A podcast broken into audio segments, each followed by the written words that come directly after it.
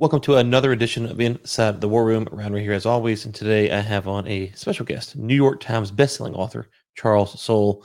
Uh, Charles, you've been putting out books and comics and um, a lot of written content for quite some time. What does it feel like to be called a New York Times bestseller?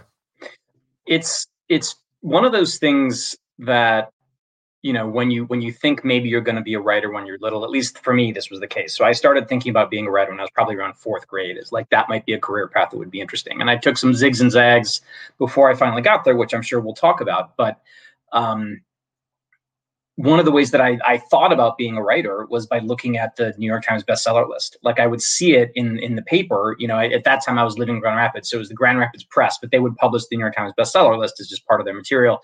And um, so I, I had a sense that these were like you know notable books by notable people. And uh, when you're thinking about sort of the aspirations of being a book every or being a novelist everybody has their own kind of goals but being on the new york times bestseller list was certainly a big one for me. Um, and then to not only make it but to have the book that you're talking about light of the jedi um, which came out in january debut at number one was uh, on the hardcover bestseller list. Like that's that's the pinnacle. I mean there you know, I'm I'm kind of a numbers guy and an analysis guy, and so I, I went and um, looked back at how many people have actually achieved that goal, um, that that landmark since they started publishing the list back in the 30s, and it's it's really not it's not very many because books used to stay on for like years at a time back in the early days. So so the number is like it's like a triple digit number um, that have actually been number one New York Times bestsellers. So I'm I'm very proud of it. It's very exciting. Uh, I don't know if I'll ever do it again, but once is certainly enough.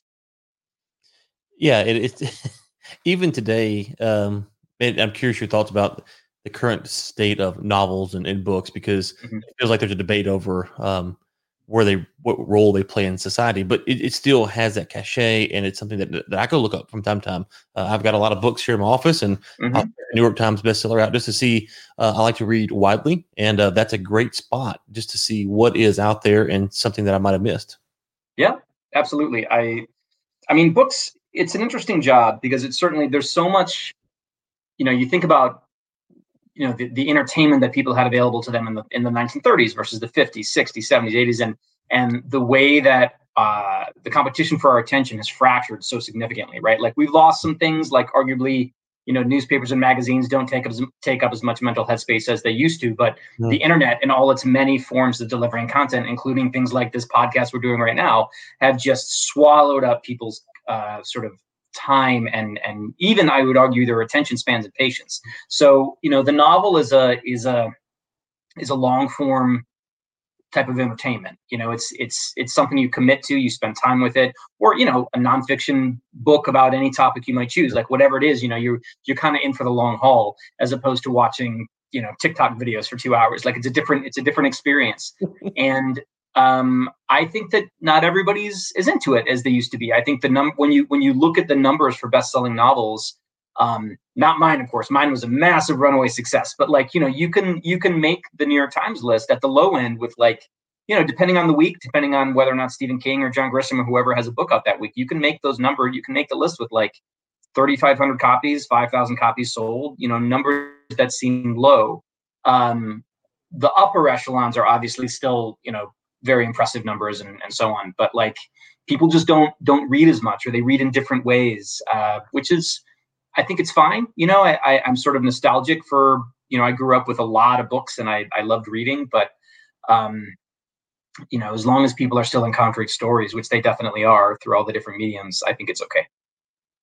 Yeah, and audiobook obviously plays a role. I don't know if that's measured on the New York Times bestseller list or not, but um, you know, I have so I mm. have certain types of books I prefer to listen to and certain types of books I prefer to read. And so, like I like to say, fiction or history or high level business books. Those are books that I can usually listen to um, because my my my um, my focus obviously can be distracted a little bit easier if I'm, if I'm listening.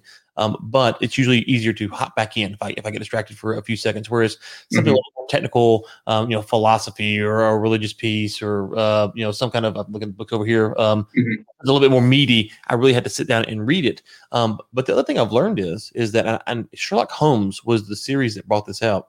The way I can't remember who the the narrator is. The way that he reads it I think is better than I would have read it. And so it helps me mm-hmm. think about how to read books better because I'm hearing someone else read to me. And so um, some people kind of they're kind of down on audiobooks, but I think they actually can make you a better reader because you can hear a, a professional narrator teach you how to read by how he's reading to you. I I read books in hard copy. I read paperback and hardcover. I read comic books. I read graphic novels. I read um, in audiobook form. I read ebook form. I have an e-reader that I mm-hmm. use a lot. So I don't think it matters. A book's a book, and I think each one of those formats has their place. Um, you know, if I'm going to go to the beach, I like to have a hard copy book. It's just sort of, you know, I enjoy sitting in the sand and or by the pool, whatever. If I'm lucky enough to be there, uh, that's pleasant. But if um, you know, I'm, I like to run. I'm a runner, so and that's all audiobooks. So I get a lot of reading done when I'm exercising that way.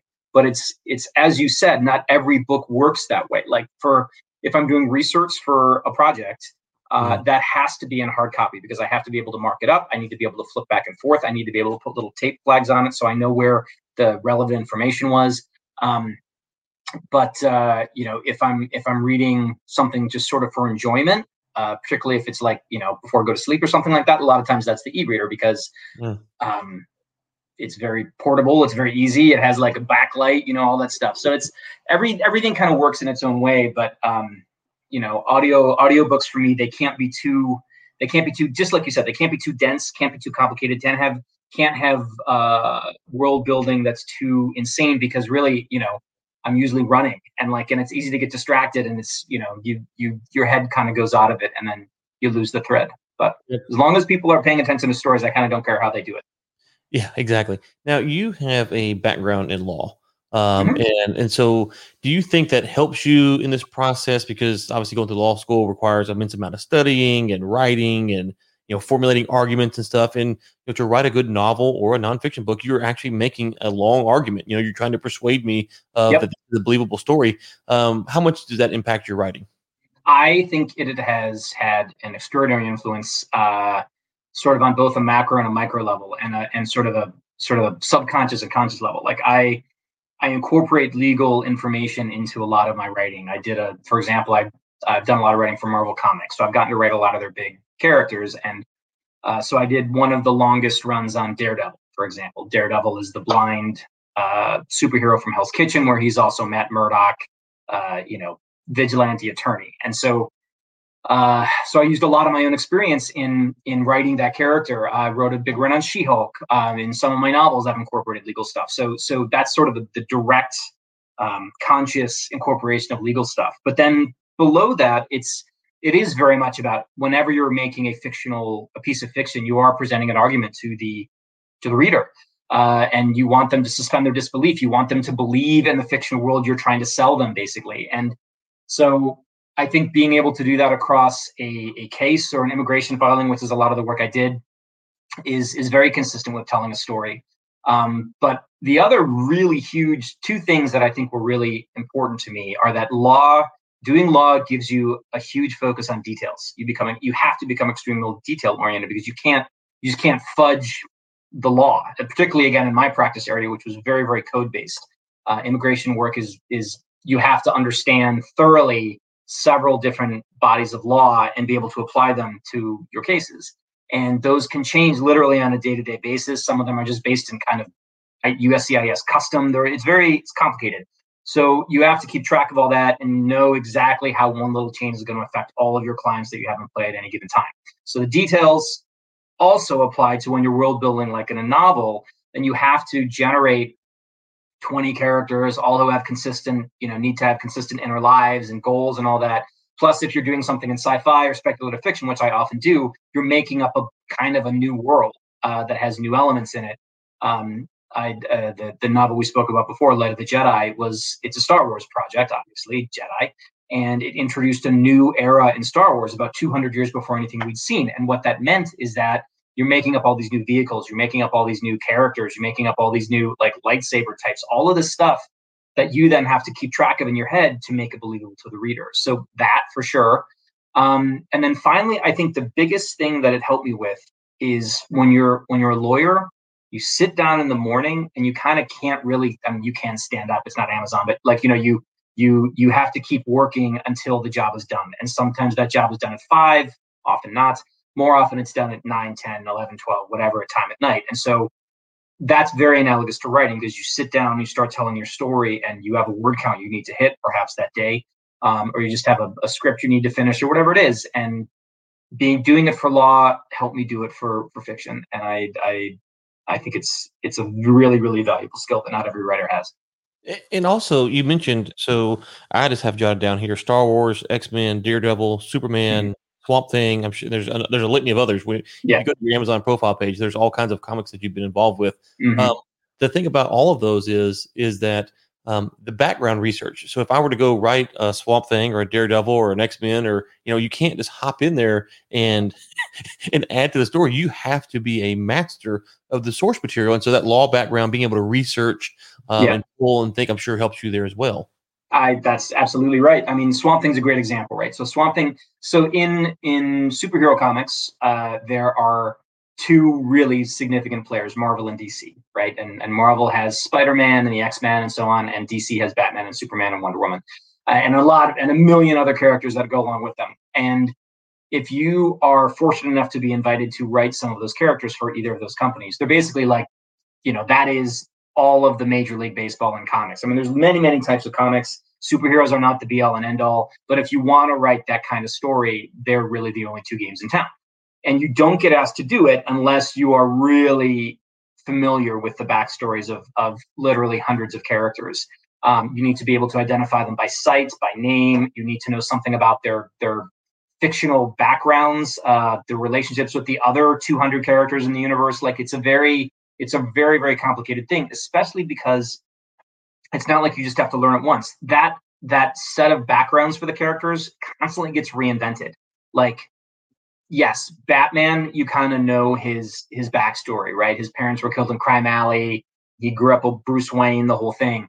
But the way, like, say his Robins, right? Like, who is Batman's? Who is Robin right now? You probably don't know. And I think, I think it's Damian Wayne, which is one of his many sort of adopted words. This one is actually his his real son. Um, but I could be wrong because I haven't worked for DC in a while and it changes all the time. For all I know, it's some new person that I haven't met. And so that kind of thing, I call it the churn. And it is very real and it's a very difficult thing to stay on top of. Um, and I, again, I think your, your point is well taken that a legal background, being able to research in depth and quickly helps a lot when you're getting up to speed on a new set of characters. What's harder, writing for writing a novel or writing a comic?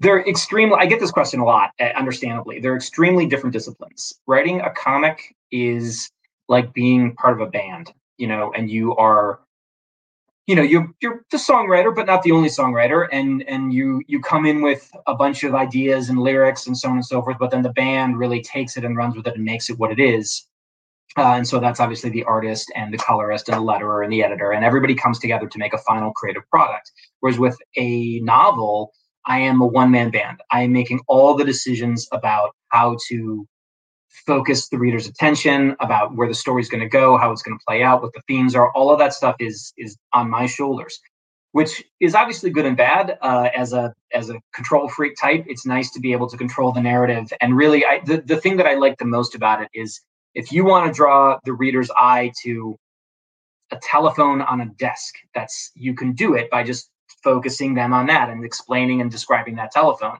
Whereas in a comic, if you want that to happen, you have to basically ask the artist to do it. And the way that they decide to emphasize that in the panel might not be the way that you had seen it in your head. That's okay. It's part of the process. And it's actually, they're better at their job than I am at trying to ask them to do their job. So usually the final result is is amazing. But sometimes there's mis- miscommunication. Sometimes I don't describe what I'm I'm looking for well enough, um, or sometimes they just see it vastly differently. And and so that can be, you know, just like you know, bands don't always it doesn't always sound as good as other times. Um, so that can be a challenge. But and you have to also really trust the people that you're working with. But you know, I love both. Um, I love, you know, just to take it a step further, I love working with, say, you know, Star Wars or Superman just as much as I do working with my own characters that I create for my own stuff that I own because, you know, when you're working with Star Wars, you have the benefit of 40 plus years of other people's storytelling to kind of you're standing on the shoulders of all that and, and you have all the goodwill to the audience of, of you know how much they love yoda or lightsabers or whatever.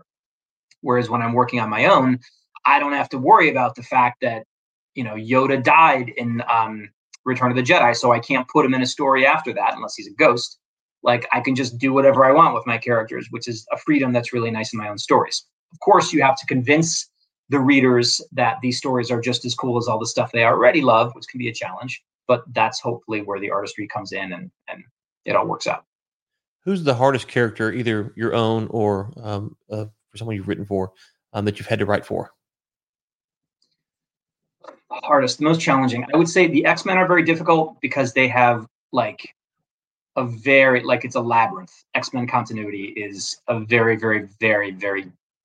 There's just a billion stories, and it's very difficult, and they don't all kind of because X Men have different eras, and in different eras, the X Men are kind of different things, and they sort of contradict each other. So it's very difficult, and everybody's a fan of different eras of X Men. And so when you're writing a story now, it can be difficult to write something that um, that a acknowledges everything that's come before because you have to know so much, and b uh, that pleases you know like you're always going to upset somebody with every X-Men story you write, if only because there are hundreds of X-Men and you can't put every X-Men in every story. And someone is always there's a character that uh, we we talk about a lot uh, in sort of Marvel writing circles called Maggot, who is an X X-Man um, that is the definition of a cult character, like not not beloved by any means, but some people love him. And so if if you don't put that character in your book, it's like, well, where the hell's Maggot? You know, and you have to you have to constantly justify exactly why you're not why you're not including some of these these more obscure characters because everybody loves them. So X Men are really hard, and then I would say the other one I found very difficult um, at times, not always, but at times was Daredevil, and the reason why is because I'm an attorney. I was the first attorney to write Daredevil and any with any you know length to my run and so there was a lot of you know, I got a lot of lawyers writing me about that run and, and asking me, you know, saying, well, you know, I'm not sure exactly would go this way. Um, and it was tricky. I made him a DA, a New York City DA, and historically Daredevil's been a defense attorney. And so I made him a prosecutor, which was interesting for the story I was trying to tell, but I am not much of a litigator. Like it's not what I really did in my practice that much. So I had to do a ton of research into how that would work and how that would play and how Matt Murdock would actually operate in the DA's office and I got some things wrong inevitably. Um, but you know, I, I don't. It's fine. Like that was research I love doing, and, and it's part of the game, and it's it's not the end of the world. Well, okay, so I'm glad you brought that up because I, have read um, a lot of John Grisham stuff, especially his early stuff. Uh, not not not as much of his new stuff, but but some of it.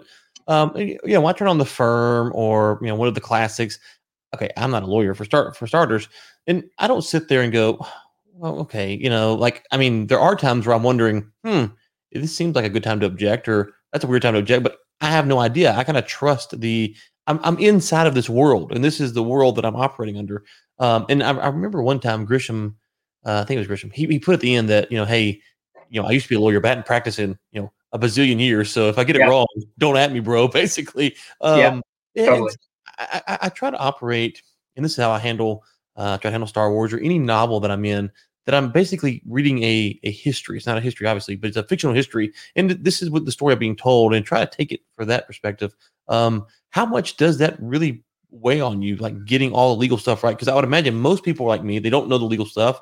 If you if you fudge here, or do people like really come after you for stuff like that? Um, I don't know if they come after me. I come after myself. Okay. You know, I I it matters to me. I'm the book I'm writing right now is set all over the world. Like I used to live in Hong Kong and it's a place I loved. And so the first chunk of the book is is set in present day Hong Kong. The problem is I started writing this book in 2019. Mm-hmm. And as we know, Hong Kong of today is not Hong Kong of 2019. Right. And so and I have not been able to travel to Hong Kong again for obvious reasons since mm-hmm. since all of that happened. Um, and I guess maybe I could get over there now, but I, I'm not gonna. I'm not going to. So, I don't think um, so. Say that again. Sorry. I, I don't. I don't think so, but you might could. It's still closed. Yeah. That, last I heard, yeah. Yeah, I'm not. I'm not surprised. Um. So anyway, so I have to rely on secondary accounts in terms of people I know who still live there, what their experience is, how it's changed for people at different levels, right? I mean, I know you're a China guy, which so so we're getting into it a little bit, but like I the experience of a local, a Hong Kong local on the street is very different than an expat uh, who is sort of insulated from a lot of it, and and probably their life isn't changing that much. Um, if they're if they're you know there and funded by big multinational, whatever, you get the idea. Um, but I really want both perspectives. Like the the the main character of the book who's there is is somebody who's who's some who's working for a Hong Kong based company that is not funded by the mainland. Like it's sort of it's a they're an independent business in Hong Kong. Um, but she's from Britain, and so there's she has a mix of kind of expat sensibilities along with, but her boss is is like a you know a, what I would have called then a local, and so um, you know, I haven't, I haven't, I lived in, in Hong Kong in the early 90s. So it's been a really long time since I was there. And it's like, I lived there pre handover. Um, but it's a bit, I'm dig- digressing a little bit, but my point is that with that, or with, you know, the second section of the book is set in 1789 Massachusetts. And like that has a bunch of details that are extremely challenging to, to nail down. Like what, you know, so many, many things. Uh, but I try and I, I know that I will make mistakes. And I know that anybody who happens to be an aficionado of 1789 Massachusetts is probably going to have things they would say to me. But how many of those people are out there, and how many of those people are going to be reading my book, and how many of those people are going to be sort of noticing it? So I try to give it, at worst, what I call a sheen of authenticity, which is just like kind of a, like it, it feels right. But in in every opportunity I can, every and I do I do my homework, I do the research, I you know get a pile of books um, I try to give it more than just a sheen. I try to make it more than just skin deep authenticity because that's what you know. If you were to write a legal TV show, you would you would you've seen them. You kind of know how it works. You know the judges there. right, exactly. You know the, the the judge bangs a gavel, whatever. But the judges don't actually really bang gavels very much. So like it's really you go to when you get to the next level and you know things like that. Yeah. Where does the bailiff stand? What is the bailiff's job? Is he just some big dude in the courtroom? What is what is he actually there for? Whatever. Um, so very long answer that went all over, literally all over the world, but I I try to make it good and accurate as much as I can without driving myself mad because you can really fall down rabbit holes. But it's important to me that that I get it as right as I can, especially when it's a place that I know and love, like Hong Kong. Yeah, it's interesting. I heard someone say one time, I'll get the math wrong, but essentially, if you're going to do a one hour speech, you need to have like eight hours of prep time to condense mm. it down to one hour. So it's kind of the same concept here is you have to read, you know, X amount of books and do enough research so that when you write the book, you know exactly what to include, exactly what to shave off, and and where you can kind of fudge on the edges. But if you don't do the research, it's that it's that very thin level uh, layer, and it can be exposed pretty quickly. I mean that that happens all the time. Like in again, so in this book, that it has it, there's a again big chunk set in 1789 Massachusetts, but then it starts leaping forward chapter by chapter to different different eras in history until we finally get to the present day. And so there's a bit set in World War II, and um, I wanted to. I was like, oh, I'm going to do something at sea, and you know what were you know what was the environment in the South Atlantic in 1942, and so I start kind of poking around, and it it there were, you know, I know that when the U.S. entered the war, like it kind of changed things a little bit for the the German submariners and like were the wolf packs really operating and all that stuff.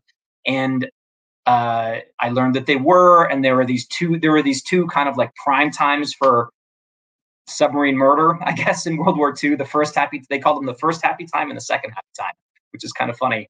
It's not funny actually. Um, anyway, it's the the first happy time, the second happy time. But I was able to because I did that homework, I never would have thought about it that way. I never would have thought about it from like their perspective, which, you know, again, Nazis, whatever. I don't know that their perspective is necessarily that valuable, but it's interesting to be able to include something like that in a novel because it's going to ring as a to the reader as a detail that is not commonly known. Like you might have known it. I did not know about that the way that that worked in World War II. And so when you do there's always something like that there's always a detail that you can bring in that makes it better than it otherwise would have been and um, i don't know i just love doing it no i mean i think that's a great perspective because um, i'm thinking about the tom hanks movie um, they had the wolf packs in there the, the uh, greyhound yeah, yeah, yeah. And I don't know. I don't know. I don't remember how accurate the film was or was it, but it's a film like that that makes you go, "Huh? Did this really happen?" It makes you go and, and you're curious. Um, so when you include some of those details, um, and, and from the reader standpoint, at least, if it feels like there's some authenticity behind it, it does make you go research it just to see what was the author um, deriving that from. And that kind of launches you into something else. Submarines are a point of fascination. We actually have an episode, I think, scheduled for that here uh, next month or so. But yes, um, so and you mentioned you know the the Nazi perspective, and that's something you know the Nazi submariner in the engine room. His perspective is not the same as Adolf Hitler's perspective, right? Yeah, that's true. And, that's true. Um, I'm not trying to justify what he, what, you know, who this person is, but it's just it's just fundamentally not the same. Um, and I'm thinking about some of the World War II books I have on my shelf, reading about some of the fighting in the Pacific, uh, Eugene Sledge, or um, oh gosh, the other guy I can't remember his name, helmet for a pillow. But anyways, you you read their perspective, and then you kind of read what the what the what the admirals and the generals were thinking. It's like, mm-hmm. God, hey man, whoa, what these guys were encountering and while we were sitting in there it's like oh it's two different worlds actually. Well it is. It's it's all it's all about you know what's within your arms right? So for a submariner let's let's talk about an american submariner in world war ii so it's you know like a you know what they what their job was was mm-hmm. not even within like we're not even talking about the captain. We're talking about somebody who's at one of the stations right? So mm-hmm. like the you know the the sonar operator or something like that or the radar operator you know and and their job was simply to, to just to listen and to mm-hmm. see what they could hear out there and do their best to keep you know their ship alive. And that was literally all they did. They woke up they did that job they had their whatever 30 minutes of of you know, r&r before they got into into bed.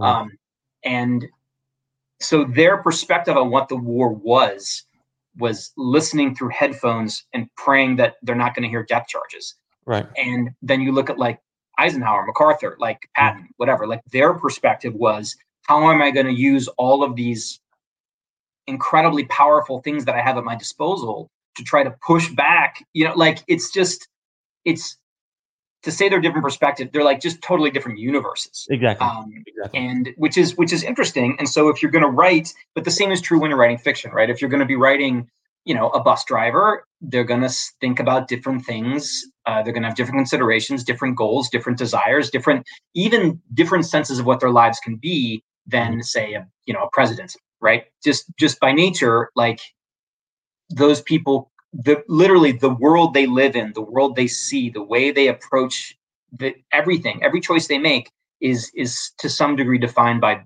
where they are in the world at that moment. Um, but one of the great things about drama, one of the things, one of the fundamental rules about drama is you take a character and you push them out of that space where they understand everything. Um, you know, you you you have that sonar operator on the on the submarine hear a mermaid talking to them and like what is that okay what does this mean? You know what i you know i don't understand this and i don't i don't know what's going to happen and it changes everything. Or you have um you know the bus driver is suddenly you know running for president. You know what does that mean? How does that change? How do they approach everything that's happening in their lives so it's you know thinking about characters and the perspective i don't always start there. Like some i probably should a lot of writers say character you start with the character above all. That's where it all begins and where it ends really for the reader which i think is true. You know you don't experience a book generally speaking through its plot. You experiencing experiencing it through the the characters and how you relate to them. But i love plots and i love premises and i love themes. And so a lot of it, it's not uncommon at all for me to have like oh that'd be a really cool thing to write a book about. Like i'd really be like i want to write something that incorporates hong kong that has a global scope what would that how would that work? And then i start thinking about that i'm like okay i probably should have to plug some real people into the scenario. Um, but then you know i do it backwards but then i get there. You know my people are people in in the books. They exist. So you, you talked about hong kong a little bit and i'm reminded of, of the story um, i was in zambia and i was going to go fishing. I was at a conference and i was going between the resorts to my to where i was staying at and mm-hmm. I was into fishing, and I love to fish. And I was asking the the taxi driver about the fishing there, and you know we're talking about it and all this stuff. And uh, I said I love to fish freshwater, and I really love to fish in the ocean. Mm-hmm. he looks at me, he goes, "The ocean." He goes, "Now that that has salt water in it, right?" That's exactly my reaction. I was like, oh. and I was like, and then I thought about it. Where Zambia's at? How it's far landlocked, it is, right? Yeah, it's landlocked. How uh-huh. far it is from the ocean, and I, and, and like in all in a, like three seconds, I realized this person, their world is so little concerned with the ocean that that they had to think about the fact being saltwater. They have a fundamentally different perspective on the world than I do. It's not a, a judgment of right or wrong. It's just different. And it yeah. was just kind of a that's one of the things I love about international travel is you meet people with different perspectives. And I mean, think about meeting someone in the US and they're not concerned with what kind of waters in the ocean. It's foreign to us. Um, but right. for this this person, their world, their perspective uh, is so the ocean is irrelevant to them, and that's just a different world to live in. And it was just it stuck with me to this day. You know, what's a really a really good example of that that I think about a lot when I think about this kind of thing is people who live in the northern hemisphere versus in the southern hemisphere. Transit between those two hemispheres is actually not super common, like in terms of where people go. They tend to go east and west. And so for a lot of people in the world, the night sky that they see is completely different than the night sky that we see. Wow. Their constellations, you know, Big Dipper, Little Dipper, like they just have never seen it and they don't think about it. And like they're just they just live literally in a different world with a different sky. And so and that's just on this planet right? Like and so you, you start thinking about people from other planets and the way they think about things and the way the way their perspective is you know that's you know viewpoint is everything in in books you know? It, it informs everything. So one more question about just um about story in general um i was reminded you mentioned world war ii my favorite show is band of brothers um, oh, sure. Okay, so if you remember Band of Brothers, spoiler alert from something from 2000 in a, in a true story, um, they're attacking the city of Foy, and um, oh, Colonel Spear or um, uh, Speirs comes up, and they're pinned down, and he runs through the middle of the city, and he tells the other guys what needs to happen, and he runs back through, and the Germans are all around, they're shooting, and he never gets hit. And so I looked that story up; it's a true story. He mm-hmm. runs through twice and never gets hit, and everyone is blown away how do you balance the fear of this is too strange even for fiction but if you read history there is just some bizarre things yep. that you would never imagine have happened actually in history i that's a good question i i generally if if if an event doesn't pass the smell test even if it's historical i kind of don't want to like i don't want to include it in a book you know like you don't want to break you don't want to break a book for the sake of you know that basically you have this covenant with your reader when you're writing a book when you're telling them a story and and you establish a limit to how far believability is going to go in that book. Like every book every story can has rules has a framework has a building in which it lives and you don't want to step outside that unless there's a really good reason to do it. Um, like for example i keep going back to this book i'm writing but it's what i'm doing right now so I'm, it's very much in my mind you know like the the first chunk of the book is set in the present day and then really kind of without warning it jumps back 250 years to 1789 and you would normally not do that because it's gonna it's a, it's something that is gonna in theory alienate the reader. Uh, but in this case it, it's necessary. It's i hope it's cool. You know we'll see what my editor thinks when she reads it. But um, it's something that it's intentionally rule breaking it's designed to uh-huh. snap people out of their seats and be like whoa what's what's going on now? Um, and and you know force them into a historical novel they didn't realize they had even picked up. Um, but as far as choosing historical moments that are like we crazy outlandish like some of you know there's tons there's tons and tons of things you could pick. Um, i i don't know. I'm sort of sparing with it because you want to make sure that that the reader isn't like well that's bullshit. He's just making a bunch of stuff you know even if it's real even if it's plausible. So um, i think band of brothers benefited from the idea that it was kind of known to be a uh, accurate. Like it was known to be a historical show from the beginning. So I didn't believe it though.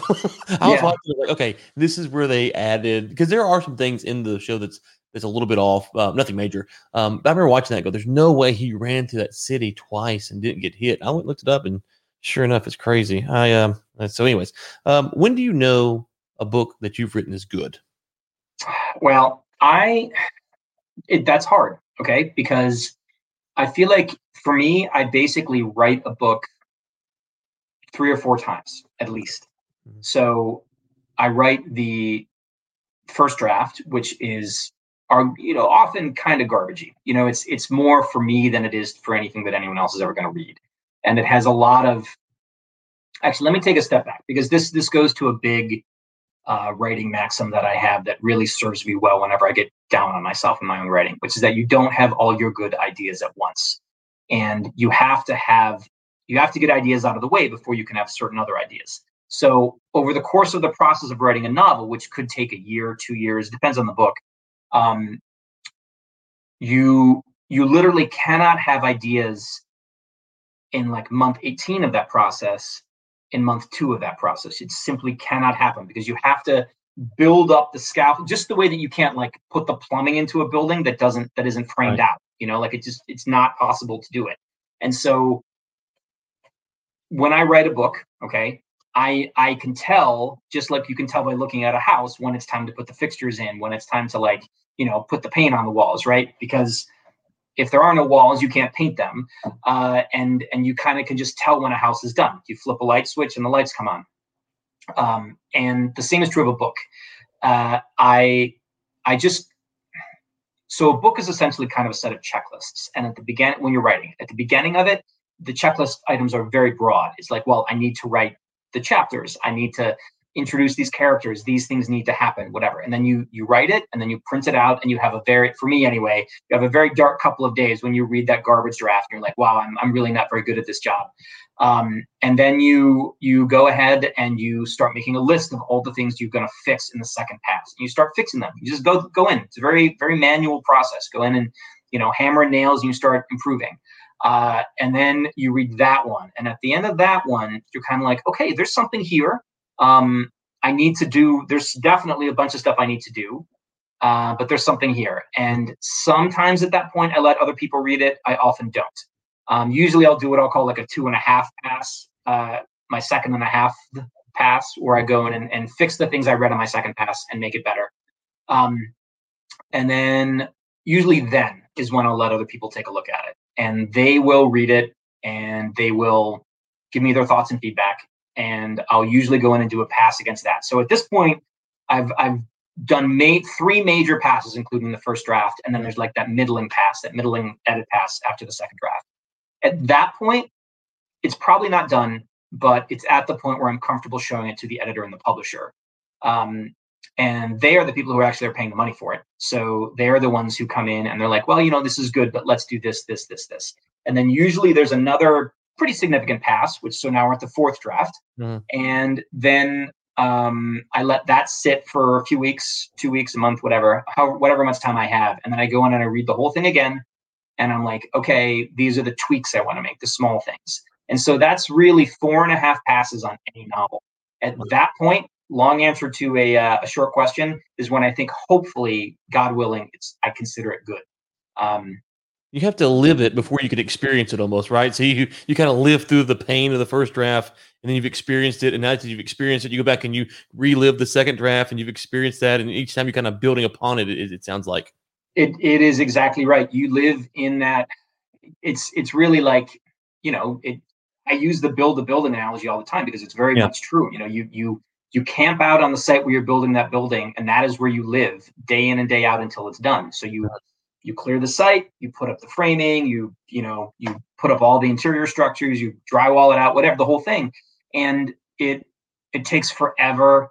Um, you really have to like when the magic happens on a book, your mind is completely in that space as opposed to this space. You essentially have it all completely memorized, which seems crazy, but you have you're like, oh, if I change this word or this phrase on page 200, that means I also have to change this word on page 16 mm-hmm. because you have it at that level of detail.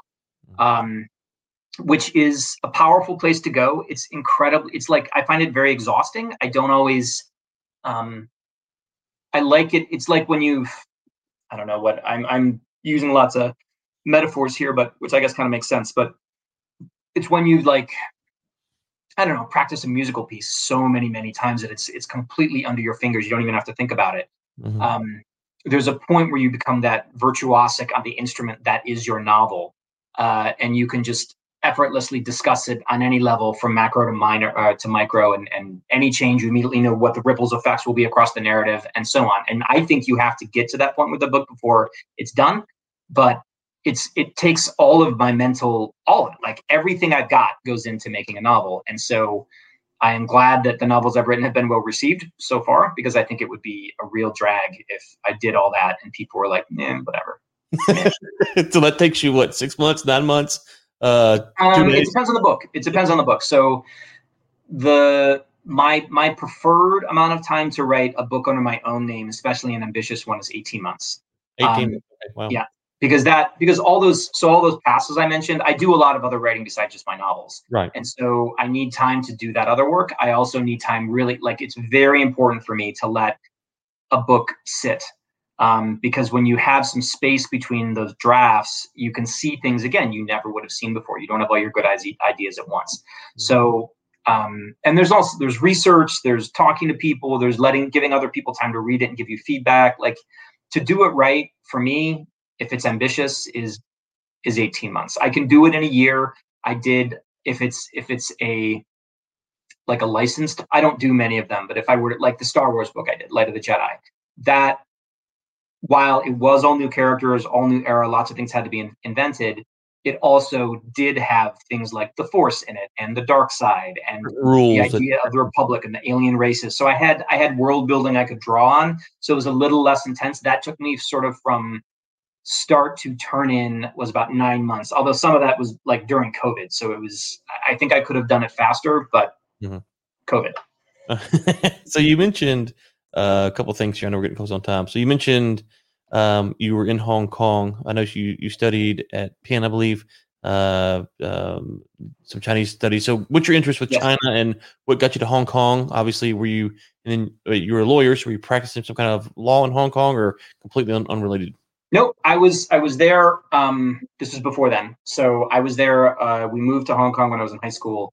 My dad um, was an executive at a huge furniture company, and we just we moved to Hong Kong because he needed to, he was going to be running the Asian division, and so we moved over there. Um, so I went to high school there, HKIS, Hong Kong International School, which was a was and is an amazing amazing school, American system school over there. Um, and so my interest in China was was partly because I was I, I moved from Michigan, like suburban Michigan, to Hong Kong, and so that's a that's a huge adjustment to go from. Even then, this was so. This was early '90s, right? So it's pre-handover. So it was basically a British, you know, it was British, uh, but it still was very, very Chinese, um, very Cantonese, um, and so very different than anything that I had ever ever experienced before on any real direct level. Because I lived in Grand Rapids, Michigan, which had, you know, I mean, it wasn't like like New York has a very robust. I live in New York now, and, and New York has a very robust Chinatown and, and, Chinese population. Lots of different lots of different places all over the city have them, Flushing and so on, Sunset Park. Um, but for me, it was really like I was being dropped in the deep end of of a totally different culture and a totally different way of thinking and a totally different history and language and all the other things. So I found it to be um, overwhelming at first uh, and then and then fascinating in the way that a lot of people um, not everybody but many people seem to find when they when they experience a culture that directly that's so different from their own uh, and hkis offered um, classes in both mandarin, uh, mandarin and cantonese and i chose mandarin because mandarin is obviously spoken much more widely than cantonese so i studied started studying there uh, and you know high school mandarin is you know i did okay uh, it, it, just there's you can only go so in depth in, in high school. But then I, I uh, I attended the University of Pennsylvania and I majored in Chinese there. So Asian and Middle Eastern studies. So I took four years of Chinese there, uh, by which time by graduation I was I was pretty good. I think um, it goes fast, unfortunately, if you're not using it. So I'm not anywhere near as good uh, as I used to be. But the times that I've gone back, uh, the speaking has come back fairly quickly in terms of grammar and structures and making myself understood and accent and all that. Vocabulary you know, sort of hit and miss, uh, and reading is the slowest. But if I'm there for more than like a week, it starts like the, the knowledge is there, it just has to snap back into place. So, you know, in terms of like the history of it and why I liked it and and what I connected with, I mean, China's a fascinating place. I don't have to tell you that. Like it's it's you know thousands of years of dynastic history, um, various ups and downs. Uh, you know, the way the country is now is not the way the country has always been, but there are certain like I guess norms and themes that seem to persist throughout even the thousands of years. I mean, I, you know, I, I'm speaking about it as as a white dude in New York, right? Like it's I, I recognize that my perspective is always going to be very blinkered and very um, unsubtle and and utterly incomplete in terms of what it's like to be Chinese, what it's like to live in China, any of that stuff. But um, I think China is one of the world's great cultures, and there's a reason it's been around for thousands of years. And uh, I think it's a very worthwhile thing to try to understand and study. Yeah, it's it's it's interesting because when you read Chinese history, um, there are um, like you know you got the Boxer Rebellion, and you're just kind of reading about the the righteous and harmonious fist. I just I just love that name. The Boxer Rebellion's got a lot of problems with it, but just some of the names and just how culture was handled, and um, also it, it it offers you a glimpse. Um, if you look at, at least post the Boxer Rebellion. Um, you know, the, the, the rise of Mao and stuff. Just how um, you, you go back to point earlier about perspectives and just kind of how some of the people in China felt, um, at least according to the historical records, um, with Japan and post World War One and Treaty of mm-hmm. Versailles. Mm-hmm. And it's it, it's easy on some level to kind of get behind some of those stories and understand and, and sympathize with the characters and and then go, well, wow, I never would have thought. I mean, we know the history now, but you wouldn't necessarily think that things would play out the way they do. And so it kind of gives you, you know, with American history, we're, we're very familiar with it. With Chinese history or other countries in general, you kind of see how things play out and knowing the end result where we're at now. Um, it, it's, it's, I enjoy it because um, there's a lot of history there to your point, and uh, there's a lot of perspectives and uh, probably a lot that's still not been told. I think, I think that's exactly right. I mean, I think that China has been, um, you know, there's, there's obviously many, many, many, many people there. And I, I think that the stories that that reach Western ears, even about Chinese history, tend to be told from the they're, they're very rarely from the perspective of the people on the ground. And there are many, many people on the ground in China. Um, and now and and then. And the you know, you hear about the emperors, you hear about the dynastic stuff, you hear about you know the Ming and Qing. You hear about Mao. You hear about Sun Yat Sen. You hear about like those kind of high level people, which I think is true to a degree of um, of Western culture as well. Like we do focus on kind of like you know, but at the same time, I think that we also do a pretty good job of of of you know I'm I'm even even I'm even going to check myself when I say this. I think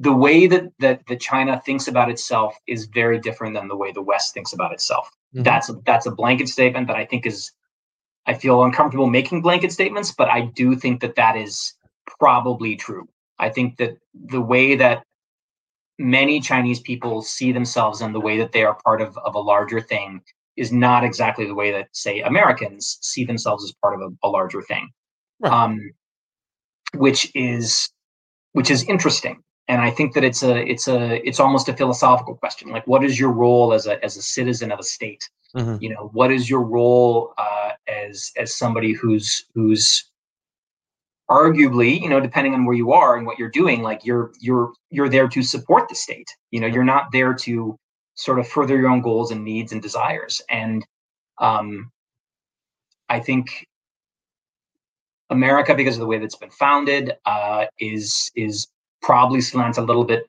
toward the individualist side. Um, and China, with its dynastic history uh, and and obviously the party and all that stuff that's been happening, um, is maybe stunted a little bit less that way. Although obviously that's a pendulum. You know, like there are times when when you could say China is very very focused on individualism and individual rights and things like that. Um, it's complicated, just like anything else. I mean, there's a billion people there. The idea that you can generalize anything about that place is is insane. Um, but that's also why it's hugely fascinating to me.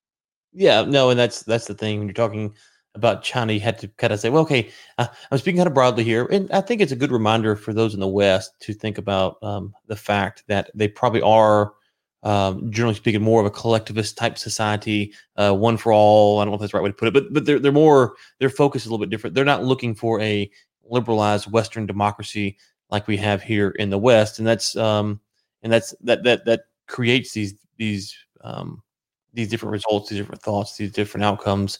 Um, it's just it's, it's, a different culture, which makes it, to your point, uh, quite fascinating. And um, I think you know, something you just said is really worth thinking about and zeroing in on to a degree, which is that like the goals are just different. The way that a what is considered a successful life is is different, right? Like there's there's the concept of like filial piety right? Like the way that you you honor your again this is all it's all of these concepts exist in both places. It's just the way that they're emphasized and the way that people think about things. It's just it's just it's vastly different on so many different you you you take your issue and it is it is just a vastly different thing in terms of entrepreneurship in terms of like social issues in terms of um i don't know entertainment right? Like it's all just it's a different if it's it's it's a totally different ball game and so i think if you're gonna you're gonna study any culture not just china really but any any foreign culture you have to leave as many of your biases at the door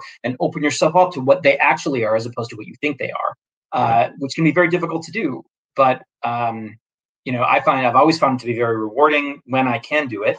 Uh, and it's also a valuable school or skill set to have when you're trying to write stories about other places. Um, so, yeah, I, will just say this: if you have WeChat, uh, I can't remember the the feed yeah. functionality. Just just scroll through there. They have kind of like Instagram videos, and you talk about difference in humor. It, it's it's quite apparent there because yeah, I, I watch some of that stuff. I'm like, I don't get the joke here.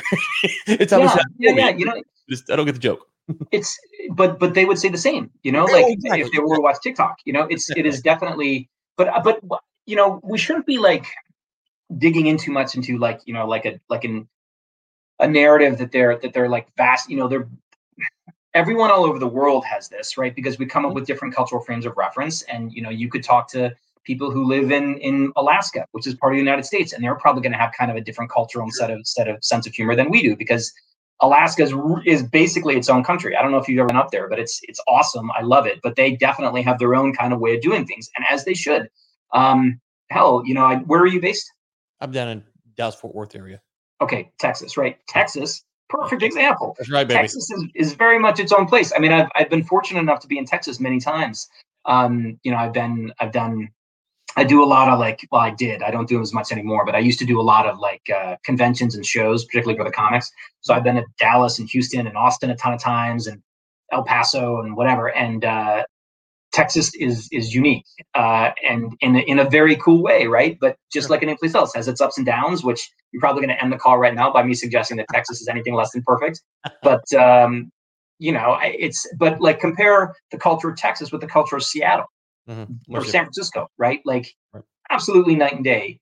Um, to the extent that jokes a San Francisco person might make, a Texan, like a random person from Houston, might be like, I don't, I just don't, I don't get those weirdos from up there. So right. You know, it's, I think it's, uh, it's one of the kind of, it's kind of a good thing though. Like I don't really like homogenous culture. I think there's a lot like humans should always be changing, being weird and different and all that stuff. It keeps things interesting. Yeah, no, no, no. It's not. Yeah, it's not an indictment on one culture or the other. To your point, it goes both ways. It's just a a starting spot, which is you know when you go um, to a different country or you know you're you're, you're meeting with different people, just kind of understanding that some that some things are they're, it's just a little different. And of course, um, the the further the gap is on language and culture, it becomes mm-hmm. a little bit harder to communicate, and it, it just makes things uh, different. But that's also kind of the intrigue. Like, you know, it's it's it's like, okay, well, huh, why you know, why do you eat with chopsticks? You know, it's a very simple thing from a Westerner's perspective. Why what's the history here? And does it make the food taste mm-hmm. better? And what you know, why do you cook in these little pots in China all the time? You know, those are all uh, cultural differences that open up a world of exploration. And if you're going to be a curious yes. person, which is what I think we should uh, uh, aspire to be, is, is curious on some level. Um, that's what makes people interesting. Um, those are the things that you take and you learn. And you know, why is this? Why is this joke funny? You know, like um, sure. It, it, that's this kind of was the point there. So, okay, I know we're against the clock here. Um, where do we send people to? The website, Amazon. Um, what's the best place to to connect? Oh, to find me. Well, if you want to find my stuff, um, if you're interested in checking out any of the books, which we I, we haven't really, I guess we kind of talked about some of my stuff today.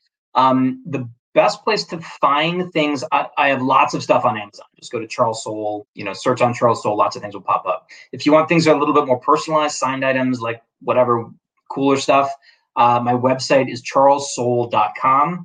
Um, I also have a newsletter that goes out once a month. It's not very uh, not very oppressive to your inbox. It just uh, has updates on what I'm doing and usually has some some cool special things that people can get if they want to. Uh, and then if you just want kind of to interact with me and sort of see what I'm thinking about, whatever random thoughts I have on, the, on a given day, I'm pretty active on Twitter, uh, which is just at Charles Soule, C H A R L E S S O U L E. Um, those are the best three ways to, to find me. And sign up for the, the newsletter. It's it's good stuff. Okay. And when is your new book that you mentioned coming out? Uh, well, let's see. The, the new book is currently scheduled, assuming I finish it on time, is finished for October. I believe it's currently scheduled for October of 2022. So it's going to be a while on that. But in the meantime, I have lots of other stuff coming out. I do a lot of work for uh, Marvel Comics, as I said. I'm currently working on a huge Star Wars story in the, uh, the comic space uh, that features Boba Fett, everybody's favorite oh, okay. nefarious uh, bounty hunter. It's called mm-hmm. War of the Bounty Hunters. Um, and it, it, it sort of tells the story of how, in between Empire Strikes Back and Return of the Jedi, he ended up getting Han over to uh, to Jabba's oh, palace. Wow. Okay. So it's, yeah, it's fun. It has a lot of cool twists and turns. Um, I'll be, I'll be doing that until November. Uh, so that that's on shelves now. You can get all the different parts and pieces of it. Um, at the same time, I have an ongoing series for Image Comics called Undiscovered Country, which you might find interesting. Um, it's about the United States, right? So the idea is in a couple years from now, it completely seals its borders off, like it pulls in North Korea. No one can come in or out. And it it employs high level technologies so that satellites can't see what's going on. It does, you know, all kinds of like, you know, radar blocking, all kinds of stuff, builds huge walls off the coasts, blockades. So so literally nobody can come in or out. Uh, and nobody has any idea what we're doing in here. And so you cut to 30 years later when it has been a black box for that entire time. And you know, so so I and my co-writer Scott Snyder wargamed out a lot of like what would happen in the rest of the world and what would happen in the face of an American power vacuum um, to like Europe and and the East and so on, uh, which was very interesting to do. Um, but basically, an invitation goes out saying, you know, come see what we've become. Uh, send seven people from the two empires that have that have emerged in the in the wake of the United States leaving send a joint expedition to come see and, and we'll consider rejoining the world. And they go in, they go over the wall, their planes immediately shot down, they crash, and they, they land in sort of the western United States, like California deserts. And things are very, very, very, things have gone very, very different inside the US uh, in that 30 year period, more, more than you would think they'd be able to. I'm glad um, you brought it up. I, did, I saw that on Amazon when I was doing research and I hadn't heard of that. So that is fascinating. Yeah, it's cool. It's a good one. Um, so I'm doing that. That has uh, we're I think 16 issues into that now, and and you know more to come. Um, so that's happening. I have three more series coming out soon. I don't know. Like I I'm always doing stuff. There's always things happening, which is an exciting place to be as a writer. Um, I would just uh, you know, like I said, go to Amazon, go to my website, you know, pick up some of my novels. They're all they're all pretty fun. Um, or comics. Literally anything with my name on it, I'll, I'll endorse. That's a good policy to have. If it's got your mm-hmm. name on it, you'll endorse it. Okay. Well, thank you so much for doing this. I I thoroughly enjoyed it. Um, and for the listeners, be sure to check out his work. He has all kinds of all kinds of stuff. Obviously, the Star Wars stuff is what caught my attention here. But as you can tell, uh, you know, I, I think back to Swamp Thing. You know, as a kid, I remember the Swamp Thing TV show. You know, so mm-hmm. kind of, sure. kind of, there's all kinds of um, franchises and stories that you're connected with. And so, best of luck, and look forward to your novel that is coming out next year. All right. Thanks so much.